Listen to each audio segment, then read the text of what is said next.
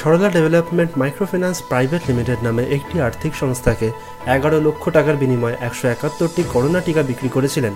টিকা জালিয়াতি কাণ্ডে ধৃত ও নিজেকে কলকাতা পুরসভা যুগ্ম কাউন্সিলর বলে দাবি করা ভুয়ো আইএএস দেবাঞ্জন দেব কলকাতা পুরসভার তথ্য বলছে, এই টিকাগুলি সবকটিই জাল ছিল।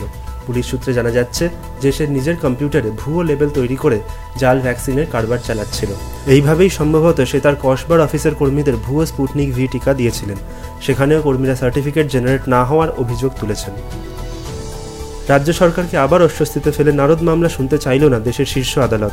কিছুদিন আগে মমতা বন্দ্যোপাধ্যায় ও মলয় ঘটক সুপ্রিম কোর্টের কাছে নারদ মামলার শুনানি চেয়ে আবেদন করেন। কিন্তু সেই মামলা কলিকাতা হাইকোর্টেই শুনানির পক্ষে সওয়াল করে হাইকোর্টের উচ্চতর ডিভিশন বেঞ্চে মামলা স্থানান্তর করল দেশের শীর্ষ আদালত। আগামী কয়েকদিন ফের রাজ্যে বৃষ্টির পূর্বাভাস জারি করল আলিপুর আবহাওয়া দফতর। আবহাওয়া দফতর সূত্রে জানানো হয়েছে যে আগামী কয়েকদিন রাজ্যে ভারী বৃষ্টি না হলেও হালকা ও মাঝারি বৃষ্টিপাত হবে। তবে গরম কমার সম্ভাবনা এই মুহূর্তে নেই। বরং আর্দ্রতার পরিমাণ বাড়ায়, বাড়বে অস্বস্তি। দিনের বেলায় চড়া রোদের সম্মুখীন হতে হবে রাজ্যবাসীকে। তারপর আঠাশ তারিখের পর থেকে উত্তরবঙ্গে বৃষ্টিপাত বাড়ার সম্ভাবনা রয়েছে। আগামী রবিবার বিকেল থেকে রাত্রের মধ্যে বজ্রবিদ্যুৎ সহ বৃষ্টিপাতের সম্ভাবনা রয়েছে। শিয়ালদাহ ডিভিশনে বাড়ল স্টাফ স্পেশাল ট্রেনের সংখ্যা। পূর্ব রেল সূত্রে জানা যাচ্ছে যে আজ থেকে অতিরিক্ত চল্লিশটি ট্রেন চলছে শিয়ালদাহ ডিভিশনে। এই নিয়ে রাজ্যে মোট স্টাফ স্পেশাল ট্রেনের সংখ্যা দাঁড়াল দুশো নব্বই। তবে সাধারণ ট্রেন চালানোর দাবিতে জনতা ইতিমধ্যে সরব হলেও মুখ্যমন্ত্রী মমতা বন্দ্যোপাধ্যায় জানিয়েছেন যে এক্ষুনি লোকাল ট্রেন চালানোর কথা ভাবছে না রাজ্য। করোনা সংক্রমণে হ্রাস টানাই এখন রাজ্যের মূল উদ্দেশ্য। হুয়ের থেকে কোভ্যাক্সিনের অনুমোদন প্রক্রিয়া দ্রুততর করার আবেদন জানিয়ে প্রধানমন্ত্রী নরেন্দ্র মোদীকে চিঠি দিলেন রাজ্যের মুখ্যমন্ত্রী মমতা বন্দ্যোপাধ্যায়। ওই চিঠিতে তিনি বলেন, রাজ্যের বহু পড়ুয়া বেসরকারি জায়গা থেকে কোভ্যাক্সিন নিয়েছেন, কিন্তু সেটি হুয়ের অনুমোদিত না হওয়ায় তাদের বিদেশে গিয়ে উচ্চশিক্ষার সুযোগ বাধাপ্রাপ্ত হচ্ছে। কলকাতা মেট্রোর প্রথম ব্র্যান্ডেড মেট্রো স্টেশন হিসেবে আত্মপ্রকাশ করল সল্টলেক সেক্টর ফাইভ, যার নাম Bandhan bank Salt Lake sector five. এই ধরনের মেট্রো স্টেশনে শুধু ব্র্যান্ডিংই নয়, বরং স্টেশন রক্ষণাবেক্ষণের সঙ্গেও যুক্ত থাকে সংস্থাটি। দিল্লি মেট্রো ও মুম্বাই মেট্রোতে এই মডেল অনেক বছর আগে থেকেই চালু হয়ে আসছে। সল্টলেক সেক্টর ফাইভ থেকেই বন্ধন ব্যাংকের দেশব্যাপী উত্থান এবং সেই স্টেশনের ব্র্যান্ডিংয়ের ভারও সেই সংস্থার কাছে যাওয়ায় স্বাভাবিকভাবেই খুশি সংস্থা। রাজ্যের আপত্তি উড়িয়ে আদালতের নির্দেশে উত্তরবঙ্গে পৌঁছল কেন্দ্রীয় মানবাধিকার কমিশনের প্রতিনিধি দল। ভোট পরবর্তী হিংসা বিধ্বস্ত শীতলকুচি, মাথাভাঙা সহ বিভিন্ন জায়গায় রিপোর্ট সংগ্রহ করবেন তারা। এই অঞ্চলে ভোট পরবর্তী হিংসা নিয়ে সরব হয়েছিলেন বিজেপির শীর্ষ নেতৃত্ব এবং রাজ্যের রাজ্যপাল জগদীপ ধনকরও পরিস্থিতি নিয়ে উষ্মা প্রকাশ করেছিলেন। প্রবল বৃষ্টিতে বিচ্ছিন্ন হয়ে পড়ল শিলিগুড়ি ও দার্জিলিং। আজ সকালে কার্শিয়াংয়ে তিনধারিয়ার কাছে ধস নেমে বন্ধ হয়ে যায় পঞ্চান্ন নম্বর জাতীয় সড়ক। ফলে শিলিগুড়ি থেকে দার্জিলিংয়ের মধ্যে সংযোগকারী প্রধান রাস্তাটিতে বন্ধ যান চলাচল। তবে রোহিণী দিয়ে দার্জিলিং যাওয়ার রাস্তাটি খোলা আছে।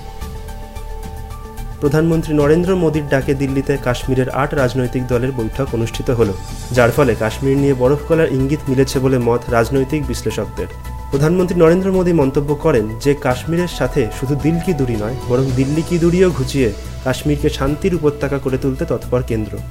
পিডিপি নেত্রী মেহবুবা মুফতি এই দিনের সম্মেলনে তিনশো সত্তর ধারা ফিরিয়ে আনারও দাবি তুলেছেন। সম্মেলনের পর ন্যাশনাল কনফারেন্স দলের ওমর আবদুল্লাহ জানান, কাশ্মীরের রাজ্য মর্যাদা ফেরত দেওয়ার বিষয়টিও আলোচিত হয়েছে। উনত্রিশে জানুয়ারি দিল্লির ইসরায়েল দূতাবাস বিস্ফোরণ কাণ্ডের সঙ্গে জড়িত সন্দেহে লাদাখ থেকে চারজনকে আটক করল দিল্লি পুলিশ।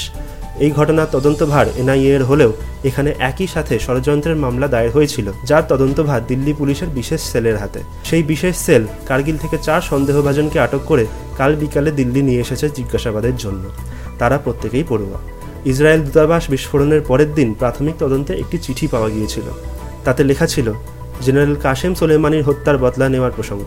ফলে নাশকতার সঙ্গে ইরানি জঙ্গিদের কোনো যোগ আছে কিনা, খতিয়ে দেখতে চায় পুলিশ। সব মোদী পদবীর লোকেরাই চোর। এহেন মন্তব্যে সাফাই দিতে গিয়ে রাহুল গান্ধী জানান, কেবল মজার ছলেই তিনি এই মন্তব্যটি করেছিলেন। কোনো গোষ্ঠীর আবেগে আঘাত দেওয়া তার উদ্দেশ্য ছিল না। এই মন্তব্যটি রাহুল গান্ধী নীরব মোদী প্রসঙ্গে দুই বছর আগে করেছিলেন। এইরূপ দায়িত্বজ্ঞানহীন মন্তব্যের জন্য সুরতের আদালতে ফৌজদারি মামলা হয় রাহুল গান্ধীর বিরুদ্ধে। Chief judicial magistrate A N দাভের কাছে নিজের জবানবন্দি নথিভুক্ত করেন রাহুল গান্ধী। এবার উইন্ডোজ পিসিতে চালানো যাবে অ্যান্ড্রয়েডের অ্যাপ্লিকেশন।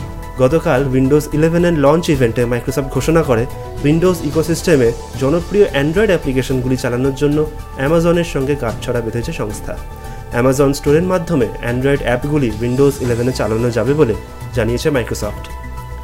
ভারতে ফাইভ জি চালু করার জন্য আমেরিকান টেক সংস্থা সিসকোর সঙ্গে গাঁটছড়া বাঁধল ভোডাফোন আইডিয়া বর্তমানে তাদের ইউজার বেস ভারতের দুটি শীর্ষস্থানীয় টেলিকম সংস্থা জিও ও এয়ারটেলের থেকে কম হলেও মাটি ছাড়তে নারাজ ভোডাফোন ইতিমধ্যে ফাইভ জি পরিষেবা প্রদানের জন্য এয়ারটেলের সাথে টাটা ও জিওর সাথে গুগল ক্লাউড চুক্তিবদ্ধ হয়েছে।